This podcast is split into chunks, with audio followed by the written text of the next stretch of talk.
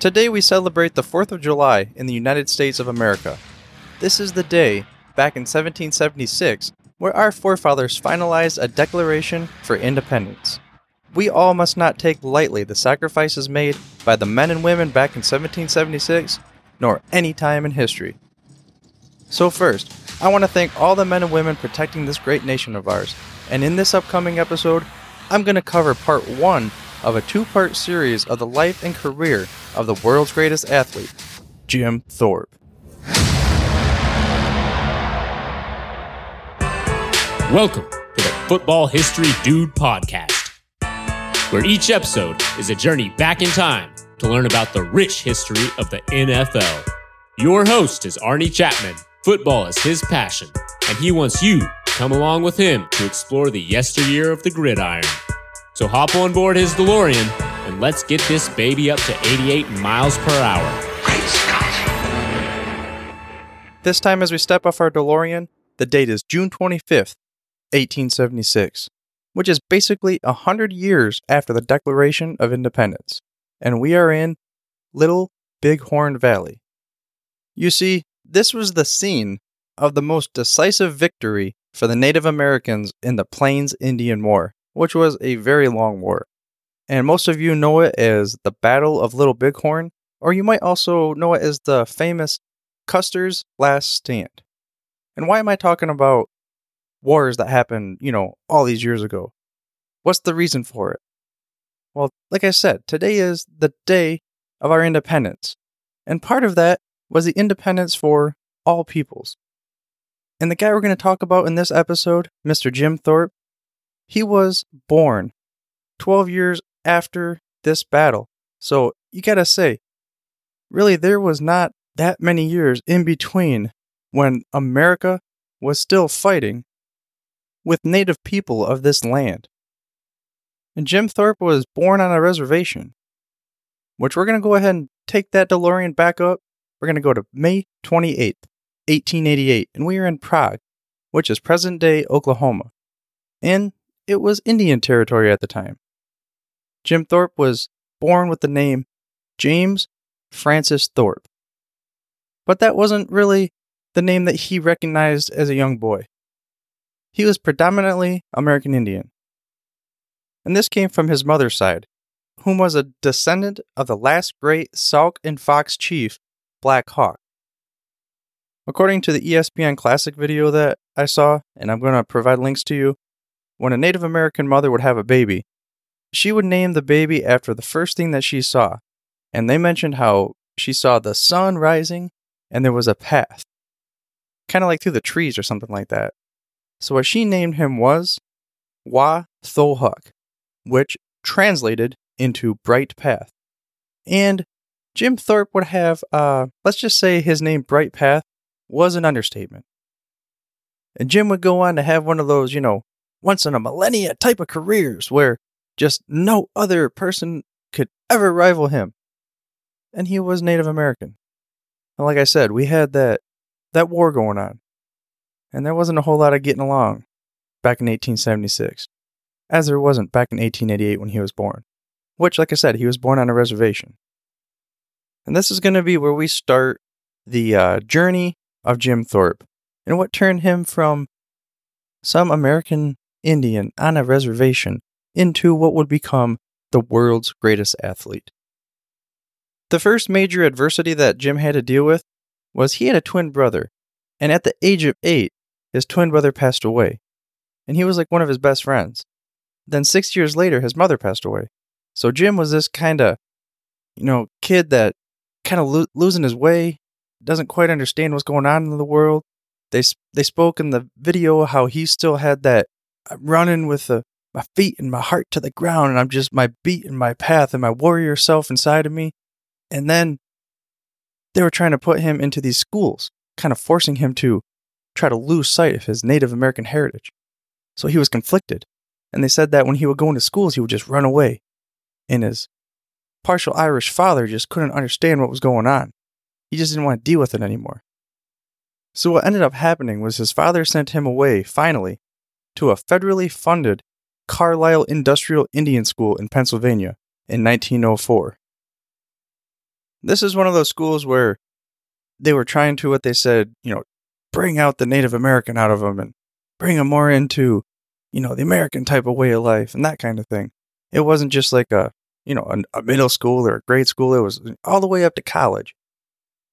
And the ESPN Classic video that we talked about kind of described that this Carlisle Indian School was it was basically a prison for these kids and you know they, they had horrible conditions. You might as well send them to prison.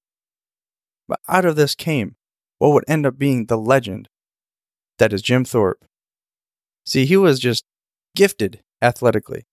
He was head and shoulders above the rest. There was not even a person that had a chance as far as athletic just pure raw talent and there was a specific event that kept coming up in all the different articles and videos and such about pretty much the time where Jim Thorpe was recognized as a guy who might have some potential. You know, this dude. Just some random guy. But he happens to be just athletically gifted and possibly more talented than than anybody that this famous coach had ever seen before. It was kind of like this coach kind of was just randomly wandering around and he just fell upon the lost city of Atlantis. This mythical city that would just give you all this wealth and gold or whatever it is. And this legendary coach went by the name of Glenn Pop Warner. Yes, Pop Warner. Pop Warner football. That guy. Well, he was just, you know, just mouncing around, sitting there, and I guess there was some kids trying to do this high jump, and Jim Thorpe and street clothes started walking by. They said that he just kind of looked at them, saw what they were doing, studied their approach, and seen what they did. Then all of a sudden, he just kind of, you know, hands his books over to this guy, say, "Hey, you know, take this," kind of like the whole, "Hey, hold my beer," kind of thing. And he just waltzed on over there, proceeded to get to the approach, jump, lean back, and cleared the five foot eight inch mark. So then Pop Warner summoned Thorpe over, and he said, "Come here, son." And of course, Jim probably thinking, "Hey, am I getting in trouble?" Because maybe thinking I'm not supposed to be doing here, and and all Pop could do is just say, "Hey, son, you've only broken the school record in the high jump. That's all."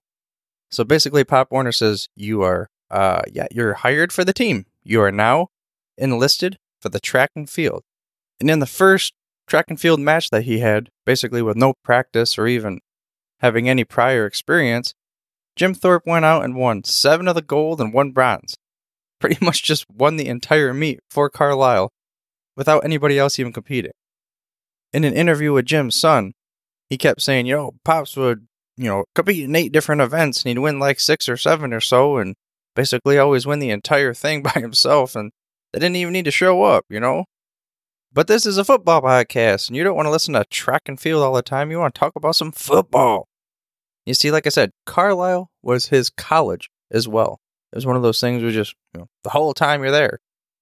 But Pop Warner didn't want him to play football because he knew that he had this star, the guy who could basically win every track meet by himself. But finally, he would give in. So I guess one day he said, uh, you know, here, here's the Duke, here's the football, man. You take that ball, try to run through those guys, and we'll see what you got. So then Jim Thorpe proceeds to pop that ball in his. I don't know if he was right handed or left handed. Probably figure that out. But he would pop that ball in his arm, and he would end up running over the entire team. So then Pop stops the practice. You know, he was beside himself. He said, How did that guy who had never played football run through my entire defense? He proceeded to take those guys on the sidelines, ripped them a new one, said, you know, all up and down the scene, said, You know what? This is a dude who had never played football in his entire life, and you're going to let him run through all of you? I am disappointed. Now you better step up, ship up, and you're going to stop this guy. So, Pop decides to give him the ball again. Jim Thorpe proceeds to just stomp over everybody in his way elbows, stiff arms, spins, stomp, splash, run, go. Gets through the entire defense all by himself. So then Pop said, Well, I guess you're on the team then. And he would end up having an illustrious college career. But one of his best games came against Harvard You know, Carlisle, a little school, Harvard, a dominant powerhouse, who actually ended up winning the championship in a specific year I'm about to talk about. But they had to go through Carlisle. And Carlisle was the only team that ended up beating them. And he ran for 173 yards, kicked four field goals, and the last one was a 48 yard field goal for the win. And he did all of this on a swollen ankle. Like I said, he was just by far and away the best athlete on the field at any given point in time. But he also had kind of like a bad reputation. You know, like a guy who was just some tough, just, you know, I grew up on a reservation and I had some problems and I don't feel like dealing with you, so I'm just going to take all my aggression and anger out on you. Better get out of the way. And here's a quote from his son from that ESPN Classic video. It went as such These guys would come charging in on dad, and dad would just drop the ball and kick anybody that came close to him. So he put some of these guys in the hospital, and he had such a bad reputation for that that nobody wanted to charge in on him. End quote. His biggest college season ended up happening after he came back from the Olympics, where he would lead Carlisle to a 12 1 1 record, where he had 1,860 rushing yards on 191 attempts. For some reason, the Smithsonian article that I was reading said that two of these games that Thorpe played in, they didn't even include. So it's possible that he was the first ever 2,000 yard rusher in college, which also would have been just first 2,000 yard rusher, period. But he also had 25 touchdowns, 198 points scored for the Carlisle Indians that year. So again, of course, he was an All American. And all teams wanted Carlisle on their schedule because Jim Thorpe, he would bring the crowds, he would bring the money, he would make college football just continue to grow ever so more. But that is not what he was most famous for at this time. Like I said, he had this season after he came back from the Olympics. You're like, Olympics? What are you talking about here? This is a football podcast. Like I said, remember he was a track and field, kind of like guru juggernaut? Well, that is, uh, let's say, the beginning of a good way to explain what he truly was when it came to Olympic track and field. For it was at the Olympics where Jim Thorpe would rise to become a world renowned international sports superstar. But before we get into the event that made Jim Thorpe go from a standout football player at a small college to the world's greatest athlete, I want to remind you to head to thefootballhistorydude.com slash episode 12 for the show notes. And to mash that little subscribe button on your favorite podcast player of choice to make sure you get the freshest, hottest off the press episodes each and every week. But now we're going to take the DeLorean over to May of 1912. And see, this is when the Olympic trials were being held in New York City. So basically, the story goes Jim Thorpe went to these Olympic trials. He proceeded to win three of the five pentathlon events, and they told him, hey, you, you don't even have to do these trials anymore. You're in. And that ESPN Classic video, the guy said that, you know, it's possible he was one of the only guys, if not the only guy, in the history of American Olympics to not even have to go through the trials because he was just that much better than everybody. They're like, oh, we don't want to waste your time, guy. So they sent him on his way. I mean, normally they were recruiting from colleges, which, you know, because at the time it was a little bit different where it was pretty much just the wealthy families would be able to afford to take their kids and put them in college. So you're talking about these, you know, pressy pants and you know, always been giving everything to them kind of kids and, you know, the upper class of society and I'm holding my cup with my little finger in the air and that kind of thing. But Jim Thorpe was not one of these guys. He was just a tough, kind of came from a poor background, like I said, on a reservation, you know, running through the forest. And I got my heart pumping with the ground and the earth and I'm just running through and I am wild and free. I'm not like one of these guys. So yeah, he was a little different. But part of the different was, you know what? He's just better than you. Physically talented and gifted, more dominant at any kind of sport you want to put him in. Physically, he is the alpha. Let's go with that. He was the alpha physical specimen. So they said, dude, don't even bother showing up. Just get on that boat and you're going to go over to Stockholm for the 1912 Olympics. And at the time, the Olympics were kind of more of a European thing. They weren't super popular in the States yet. But I think Jim's going to have a little bit to say about that. You see, even on the boat on the way over, there was an account where Mike Murphy found Jim in a hammock and he was just sitting there. I guess he had his eyes closed. And Mike's like, uh, dude, what are you doing here? And he says, I'm just watching myself. I just cleared this vertical jump or this high jump or whatever it was. And he's just closing his eyes and envisioning it, which, you know, later on we call visualization and that kind of thing. But he was doing it back then when it wasn't a thing. He had the it factor. He knew what was going on. And when he arrived in Stockholm, he was 5 foot 11, 185 pounds, but he had like this neck like a linebacker. And they said when he would walk through the field, he would just, you know, puff his chest out and he was just looked like he was a monster, you know, like a like a minotaur or something like that, half horse, half man. They even called Jim the horse. You know, he was an exotic looking American Indian, so he caught the eye of the Swedish fans. So they all started to come watch him compete.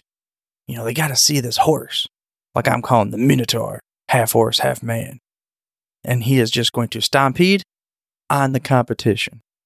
But he had never competed in a decathlon in his entire life.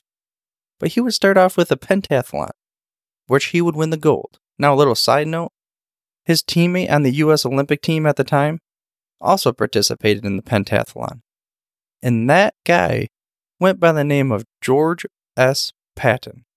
Yes, that's right. It was General George S. Patton, one of the greatest military generals that this country ever produced. And he was on the boat. In fact, he was a teammate of Jim Thorpe, and they would compete together in the pentathlon. So after Jim wins the gold in the pentathlon, he's all like, There ain't no rest for the wicked, man. I'm getting right back on the horse and I'm going to go ahead and I'm going to win that decathlon. Well, I mean, at the time we didn't know, but he had the confidence. You know what's coming on. The first event, he wins 100 meters. The second event, he wins the shot put. And he dominated. So basically, by the fourth event out of 10, it was like pretty much over. And there was a quote from Frank Zarnowski, the author of The Decathlon. And it went as such He dominated the first event in the decathlon, which was the 100 meters. His shot put was better than anyone else's in the field. So by the time you get to the fourth event, it was pretty much over. He won by 700 points, and that's kind of like winning 15 to nothing in a baseball game or 45 nothing in a football game. End quote. Jim had 8,412 points out of a 10,000 total possible, which this is like basically unheard of at the time. The video said that they were still scoring this points, and you know, this was like still the normal, like in the 30s and 40s, which they finally, the athletes maybe caught up to Jim, but not quite. But the crazy thing is, two days after this, after the track part was done, he went and played in some baseball games. It was like the dude just is a machine. He does not stop. So maybe what they called him earlier, you know, the horse, was true because horses can just basically run forever. So this horse, the Minotaur, he would end up coming home after the Olympics, being praised beyond belief. He brought America two golds. He was going to become the world's greatest athlete. But the only issue was he wasn't an American citizen yet because of being born in Indian Territory. So even though he couldn't vote, he was bigger than the President of the United States at the time. And he was in magazines and penny novels and all sorts of stuff. And they would end up creating this unrealistic, bigger than life image of Jim Thorpe. But later on in the next episode, we're going to find out that this is a good thing. At least for you and me, as sitting here as NFL fans. Because they were going to use his fame and glory to try to put some traction into the NFL. We'll get into that next week. And to kind of wrap up this whole Olympics saga that Jim Thorpe had, I don't think I can even give it justice as far as just, you know, telling you what he did. I think the only thing we could have done is just watch how much more of a dominant person he was. I guess m- maybe Usain Bolt or, or something like that, where he, you know, kind of like he was running and it almost looked like he wanted to just turn around and start running backwards and waving to people. Uh, may- maybe that's what it was like. but he did it in like 15 events. Just that much better than everybody else. And the Swedish king Gustav would go to him and say this Sir, you are the greatest athlete in the world. End quote. And the best part about it is, Jim said this Thanks, King. so it was like the guy, he just swagger, whatever, just he was by far and away the most athletically gifted person of the time. So this brings us to the conclusion of part one of the life and career of Jim Thorpe. Like I said, the famous General George S. Patton finished fifth in the pentathlon at the 1912 Stockholm Olympics, four spots behind Thorpe. Patton was known for his aggressive attacking style and ability to read the battlefield, similarly to how Thorpe would observe a new sport and attack anything he did with ferocity.